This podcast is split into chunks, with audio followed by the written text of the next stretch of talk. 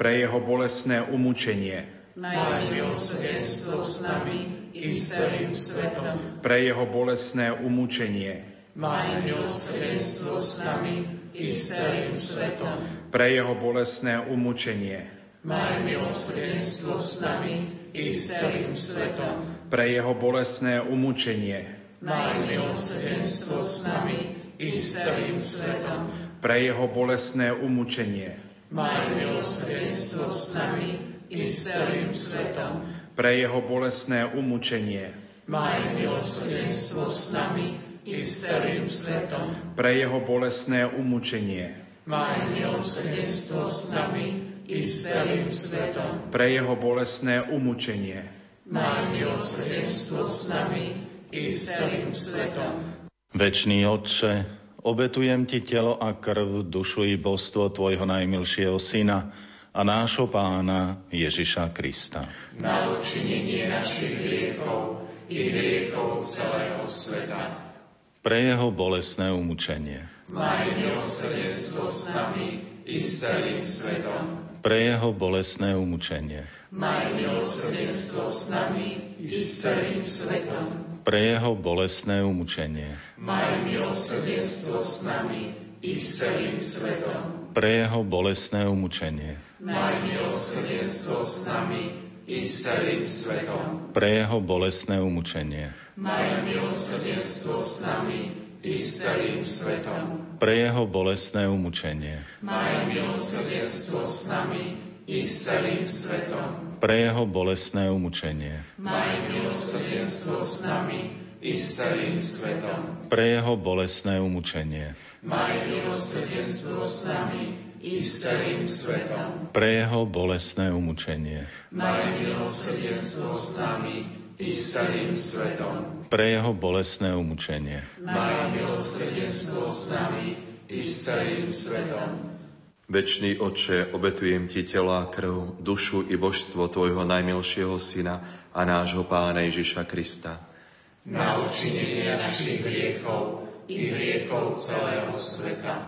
Pre Jeho bolestné umúčenie, Maj milosrdenstvo s nami i s celým svetom. pre Jeho bolestné umúčenie, Maj milosrdenstvo s nami i s celým svetom. pre Jeho bolestné umúčenie, Maj milosrdenstvo s nami i s celým svetom. pre Jeho bolestné umúčenie, Maj milosrdenstvo s nami i s celým svetom. pre Jeho bolestné umúčenie, Maj milosrdenstvo s nami i s celým svetom. pre Jeho bolestné umúčenie, Maj milosrdenstvo s nami i s celým svetom. pre Jeho bolestné umúčenie, Maj milosrdenstvo s nami i s celým svetom. pre Jeho bolestné umúčenie, Maj milosrdenstvo s nami i s celým svetom. pre Jeho bolestné umúčenie, Maj milosrdenstvo s nami i s celým svetom. pre Jeho bolestné umúčenie, Maj milosrdenstvo s nami i s celým svetom. Svetý Bože, Svetý mocný, Svetý nesmrteľný, Zmiluj sa nad nami i nad celým svetom. Svetý Bože, Svetý mocný, Svetý nesmrteľný, Zmiluj sa nad nami i nad celým svetom. Svetý Bože, Svetý mocný, Svetý nesmrteľný, Zmiluj sa nad nami i nad celým svetom. Matka milosrdenstva, Oroduj za nás, Svetá sestra Faustína, oroduj za nás, Svetý Ján Pavol II. oroduj za nás.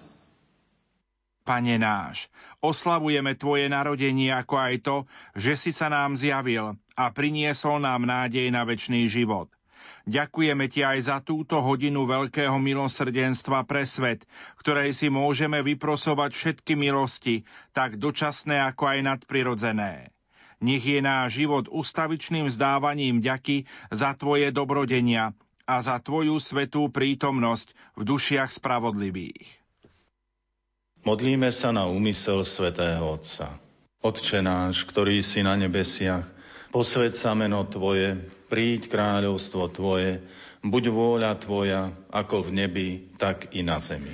Chlieb náš každodenný daj nám dnes a odpúsť nám naše viny, ako i my odpúšťame svojim vinníkom. A neuved nás do pokušenia, ale zbav nás zlého. Amen. Zdrava z Mária, milosti plná, Pán s Tebou, požehnaná si medzi ženami a požehnaný je plod života Tvojho Ježiš. Svetá Mária, Matka Božia, pros za nás hriešných, teraz i v hodinu smrti našej. Amen. Pane Ježišu Kriste, Vyslíš svätého otca pápeža Františka, svojho námestníka, aby dosiahol všetko, čo prosí v Tvojom mene od nebeského Otca, lebo Ty žiješ a kráľuješ na veky vekov. Amen. Sláva Otcu i Synu i Duchu Svetému. Ako bolo na počiatku, tak i jej teraz i vždycky, i na veky vekov. Amen. Pán s vami. I s duchom tvojim. Nech je zvelebené meno pánovo. Od tohto času až na veky. Naša pomoc mene pánovom. Ktorý stvoril nebo i zem. Nech vás žehná všemovci Boh, Otec, i Syn, i Duch Svetý. Amen. Ostávajte v pokoji. Bohu vďaka.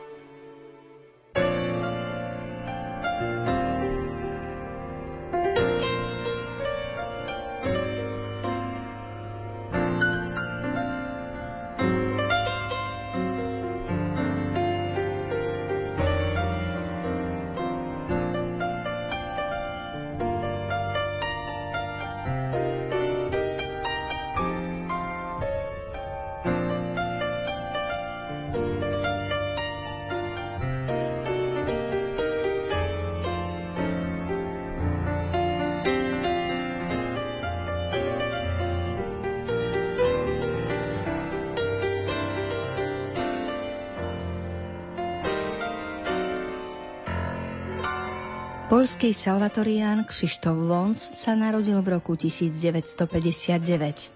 Študoval teológiu na Pápežskej univerzite svätého Gregora v Ríme, kde získal aj doktorát.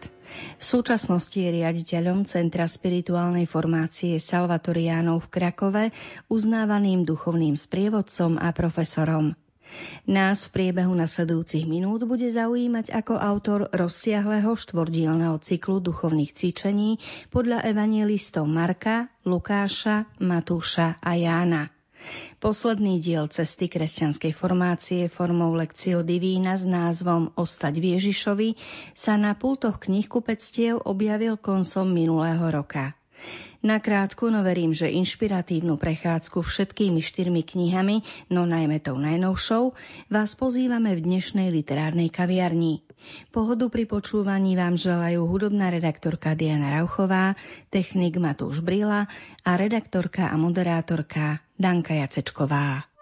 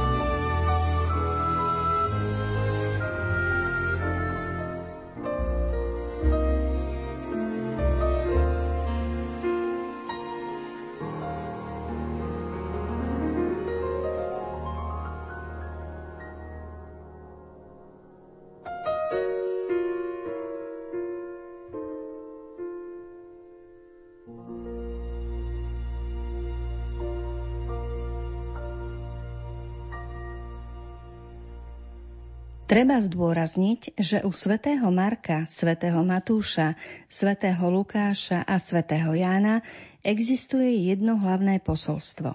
Je to osoba Ježiša Krista. Ako nám povedal svätý Marek, Ježiš je evaníliom.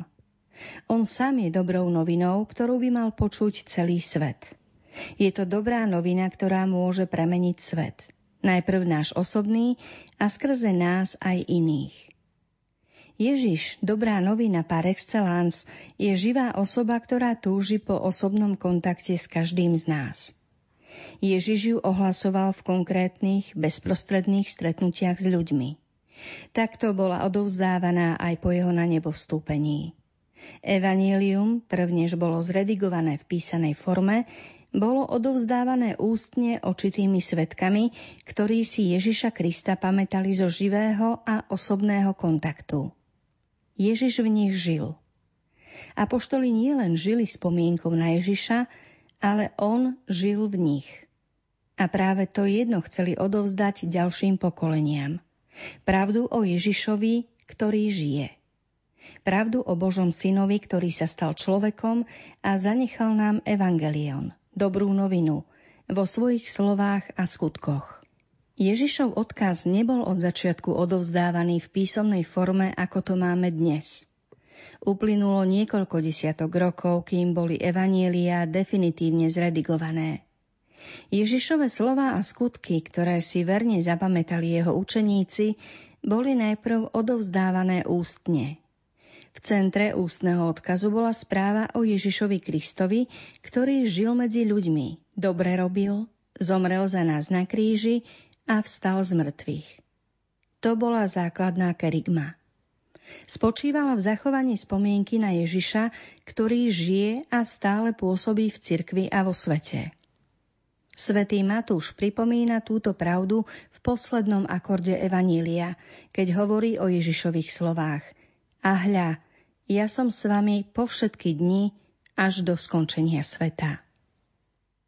Keď roky plynuli a bezprostrední svetkovia Ježišovho života sa blížili k smrti, v spoločenstvách sa objavila potreba ústne svedectvo zachytiť písomne.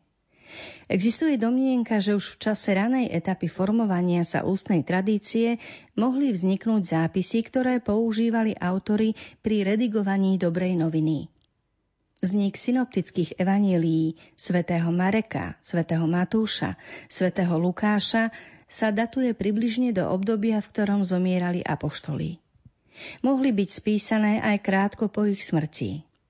Evangelium svätého Marka, najkratšie, stručné a vo svojej forme strohé, je všeobecne uznávané ako najstaršie. Teda svätý Marek bol prvý, ktorý sa postaral o to, aby ústne odovzdávanie a eventuálne prvé zápisy boli verne odovzdávané písomnou formou. Evanílium svätého Marka určite poznal aj Matúš a Lukáš. Pri pozornom čítaní možno vydedukovať, že využili takmer celý Markov text, ako aj niektoré prvky kompozície tohto evanielia. Zároveň pri odovzdávaní najdôležitejšieho posolstva Ježišových slov a skutkov vyzdvihli nové teologické a formačné aspekty. Rovnako môžeme tvrdiť, že svätý Matúš a svätý Lukáš využili ešte iný prameň, nazývaný prameň Q, ktorý sa neskôr stratil. Pravdepodobne obsahoval zbierku Ježišových rečí, ktoré boli spísané bez akéhokoľvek poriadku či plánu. Z týchto vecí vychádzal pri písaní duchovných cvičení podľa evangelistov aj Salvatorián Kšištof Wons – Prvou zo štvordielnej série bola kniha Uveriť Ježišovi, ktorá sa venuje formácii veriacich formou Lekcio Divína na základe Markovho Evanielia. Druhá je inšpirovaná Evanieliom podľa Matúša. Píše sa v nej aj o tom, že Ježiš sa v Evangeliu podľa Matúša zjavuje ako trpezlivý učiteľ, ktorý nás pozýva vykročiť na cestu konkrétnych požiadaviek vyplývajúcich z viery. Preto je u Matúša téma kresťanskej etiky života taká živá a sú jej podriadené všetky ostatné témy. Ježiš u Matúša formuje učeníka činu, ktorý chce žiť ako on, keďže si zvolil život s majstrom. Celá konštrukcia Matúšovho evanielia vychádza z piatich veľkých Ježišových rečí, akoby z piatich pilierov. Ježišova reč na vrchu, misionárska reč, podobenstva o kráľovstve, reč pre spoločenstvo a napokon eschatologická reč. Od prvých slov z Ježišovej reči na vrchu sa nám Ježiš zjavuje ako ten, ktorý učeníkovi ukazuje cestu zásad evaníliového života.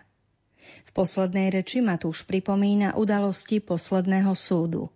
Počas neho jednoznačne zaznieva alternatíva urobili ste alebo neurobili. Jej zodpovedá celkový osud učeníka. Spása alebo zatratenie. Dá sa povedať, že Matúš formuje učeníka, ktorý robí to, v čo verí. Pre učeníka sú zvlášť zavezujúce tieto slová. Nemyslíte si, že som prišiel zrušiť zákon alebo prorokov. Neprišiel som ich zrušiť, ale naplniť.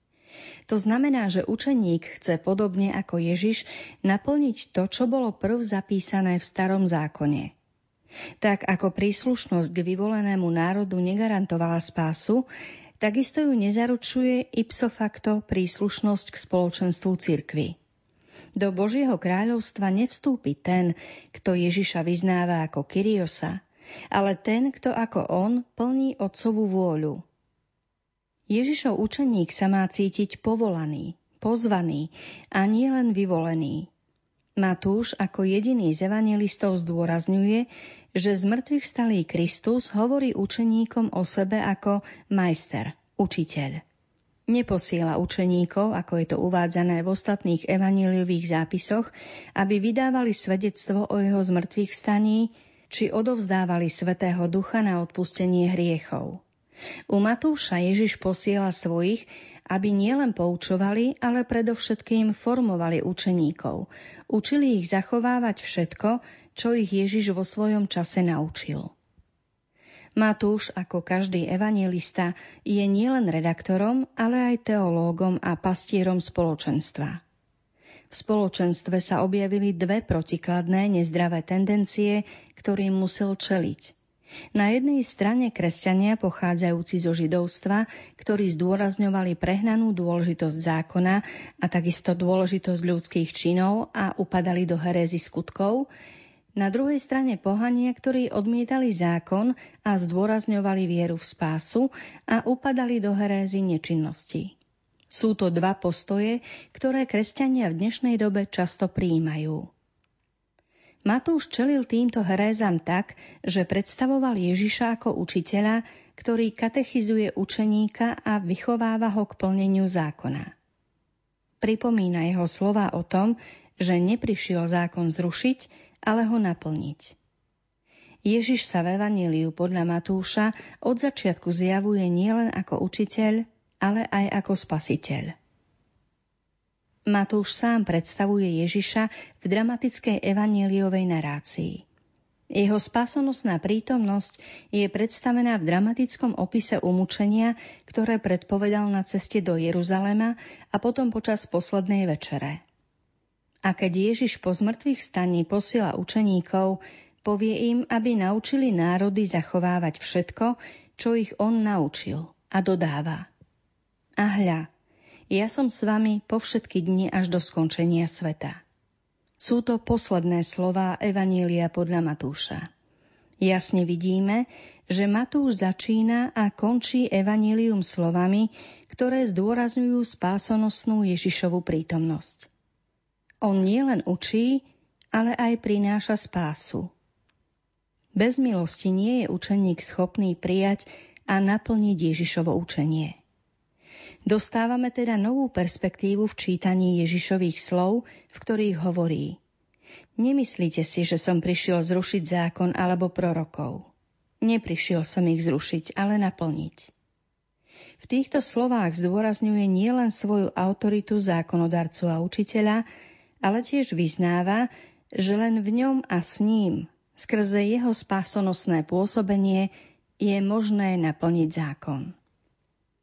Takýmto spôsobom katechizuje Ježiš v Evaníliu podľa Matúša učeníka malej viery, ktorý sa vrhá do jednej alebo do druhej krajnosti.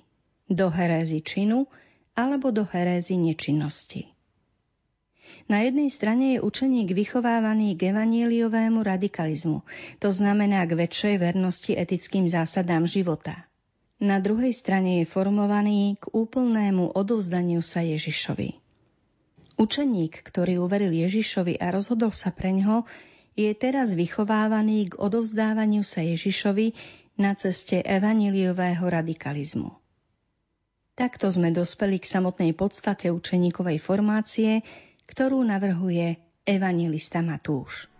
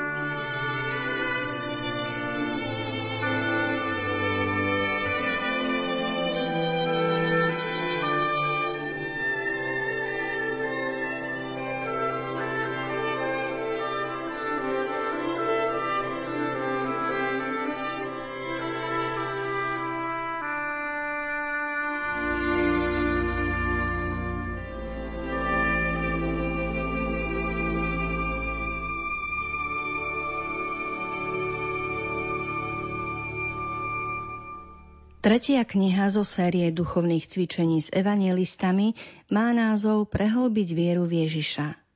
Autor nás prevedie cez najdôležitejšie udalosti Evanielia svätého Lukáša s dôrazom na Ježišovo posolstvo. Publikácia má síce podtitul Duchovné cvičenia, no výborne poslúži aj laikom na prehlbenie chápania svätého písma v rámci individuálnej duchovnej formácie. Posledným titulom zo štvorice je kniha exercícií inšpirovaná Evaníliom svätého Jána s názvom Ostať v Ježišovi. V slovenských knihkupectvách sa objavila iba nedávno, v decembri minulý rok. Kšištof Vons v nej okrem iného píše aj o tom, že podstata viery učeníka, ako ju vníma Jánovo evanílium, je vyjadrená v druhej vete epilógu. Ale toto je napísané, aby ste verili, že Ježiš je Mesiáš, Boží syn, a aby ste vierou mali život v jeho mene. Predchádzajúca veta upriamuje našu pozornosť na znamenia, zatiaľ čo táto veta až dvakrát vyzdvihuje postoj viery. Uvádza dva dôvody, ktoré viedli Jána k zredigovaniu Evanielia. Aby ste verili, že Ježiš je Mesiáš, Boží syn, a aby ste vierou mali život v jeho mene. Mohli by sme to preložiť aj takto. Aby ste mali život v zjednotení s ním. Skúsenosť viery sa u Jána zameriava na osobný vzťah s Ježišom Kristom. Ján najčastejšie hovorí o viere v spojení s Ježišom, ktorý je stredobodom celého jeho posolstva. Až 240 krát spomína Ježišovo meno a 18 krát jeho titul Kristus. Zastavme sa trochu pri slove veriť a pri význame, aký má u Jána. Charakteristické je, že tento evangelista nikdy nepíše o viere pomocou podstatného mena. Na stránkach 4. evanília nenájdeme abstraktný výraz viera, hoci Ján sa na ňu často odvoláva. Za to až 98 krát je tu použité sloveso veriť, ktoré znamená odovzdať sa, zveriť svoju existenciu niekomu, komu možno dôverovať. Ján nám takto naznačuje, že viera je konkrétny postoj, ovocie rozhodnutia, ktoré dáva životu novú dynamiku. Keď v epilógu uvádza, že toto je napísané, aby ste verili, používa slovesnú formu, ktorá naznačuje dvojitý význam tohto výroku. Po prvé môže znamenať, aby ste začali veriť a po druhé, aby ste pokračovali vo svojom dozrievaní vo viere. Komu teda Ján adresuje evanílium? Začiatočníkom alebo pokročilým vo viere? V prvom prípade by išlo o Židov, Samaritánov a Pohanov, ktorí práve vykročili na cestu viery. V druhom prípade by bolo jeho evanílium adresované spoločenstvu učeníkov, ktorí potrebujú posilu v ďalšom dozrievaní vo viere. Naozaj? Podľa tejto úvahy by Ján napísal prvú časť Evanília, v ktorej sa opisujú Ježišove znamenia a diskusia s nimi spojená pre začiatočníkov, ktorí nadviazali kontakt so spoločenstvom, ktoré už verí v Ježiša a od ktorého začiatočníci počúvajú evaníliové rozprávania o Ježišovom živote a učení. Druhú časť by zas evangelista adresoval veriacim podľa stupňa ich viery a životnej situácie. V prvej časti Evanielia totiž opisuje Ježišove znamenia, ktoré majú poslucháčov Evanielia viesť k prijatiu základnej pravdy viery. Ježiš je Mesiáš, Boží syn. Chce, aby vyznali vieru v Ježiša, čiže aby uznali, že Ježiš svojim životom naplnil znamenia lásky, ktorá oslobodila človeka a dala mu život. Chce, aby uverili, že Ježiš, ktorého náboženská, politická a spoločenská autorita odsúdila, ktorý zomrel na kríži a vstal z mŕtvych, je Mesiáš, Boží syn, ktorého Boh pomazal a poslal, aby uskutočnil Boží plán spásy. Práve Ježiš sformoval nové spoločenstvo veriacich, ktoré je pokračovaním Božieho ľudu starého zákona. On prišiel uzavrieť definitívnu zmluvu medzi človekom a Bohom.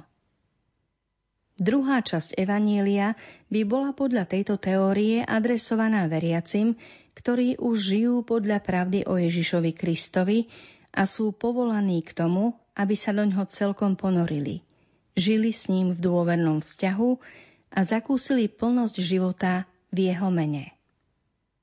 Jánovi však nejde o dve rôzne skupiny, ktorým by mala byť adresovaná prvá a druhá časť Evanília. Ide mu skôr o to, aby ukázal dve etapy procesu, tvoriacej jedinú skúsenosť viery. Prechod do vyznania viery Ježiša Krista, Božieho Syna, v ktorom sa završujú celé dejiny spásy, k nadviazaniu dôverného vzťahu s ním. Vďaka tomu už nebudeme sluhovia, ale milovaní učeníci, priatelia, ktorí s ním žijú v intímnom spojení a majú účasť na nepochopiteľnom tajomstve jeho božského života. Mať život v jeho mene je Jánov refrén, ktorý sa opakuje v celom evaníliu. V epilógu, ktorému sa práve venujeme, Ján takýmto spôsobom vyjadruje osobitné spojenie so životom Ježiša Krista, Božieho syna. Čo to znamená pre nás, ktorí chceme vstúpiť na cestu formácie so svetým Jánom? Znamená to, že uveriť a odovzdať sa Ježišovi, k čomu nás viedli evangelisti Marek, Matúš a Lukáš, vedie v konečnom dôsledku k hlbokému priateľstvu. Viera je teda veľmi dynamický proces. Tento proces má svoj začiatok, ktorý v tejto etape nášho dozrievania naberá iný význam ako v prvej etape formácie s Markom. Ako by nám Ján hovoril, uvažujte o znameniach opísaných v Evaníliu, aby ste začali prijímať všetky dôsledky života s Ježišom a aby vaša viera takto priniesla ovocie, ktorým je prebývanie v láske pána a ženícha. Jan nás presvieča, že naša viera sa prehlbí a bude radikálna vtedy, ak až do krajnosti zapustíme korene v Ježišovom živote. Ježiš pred nami koná znamenia, aby nás podnietil k odpovedi, ktorá urobí proces viery dynamickejším. Tento proces obsahuje veľa dôležitých momentov. Ján ho výstižne opisuje, pričom používa bohatú škálu výrazov s hlbokým teologickým a duchovným obsahom. U Jana sa proces viery začína prvým vonkajším priblížením sa k Ježišovi a vedie k intímnemu spojeniu s ním. Prvé kroky, ktoré nás vedú k Ježišovi, majú v sebe mimoriadnú dynamiku. Na jej opísanie používa Ján slovesá prísť, ísť, nasledovať, sprevádzať, chodiť, kráčať, vo svetle aj v tme, vodne i v noci. Ukazuje, ako prvé priblíženie sa k Ježišovi prináša ovocie, ktorým je buď stretnutie a prijatie, alebo konflikt a odmietnutie Ježiša. V tejto etape veriť znamená pre Jána dostať, prijať, hľadať. Stretávať sa s Ježišom znamená počúvať a zachovávať jeho slovo a prikázania. Vždy ide o to isté. Aby mali život v Ježišovom mene – teda život, ktorý pochádza od Neho. Ján s veľkou jemnosťou používa sloveso vidieť a jeho synonymá horan, plepein, teorein. Pomocou nich opisuje skúsenosť viery a zdôrazňuje osobnú skúsenosť učeníka, ktorý sa vlastnými očami pozerá, prizerá, až sa nakoniec stane schopným preniknúť cez vonkajšok vecí a dotknúť sa podstaty pravdy.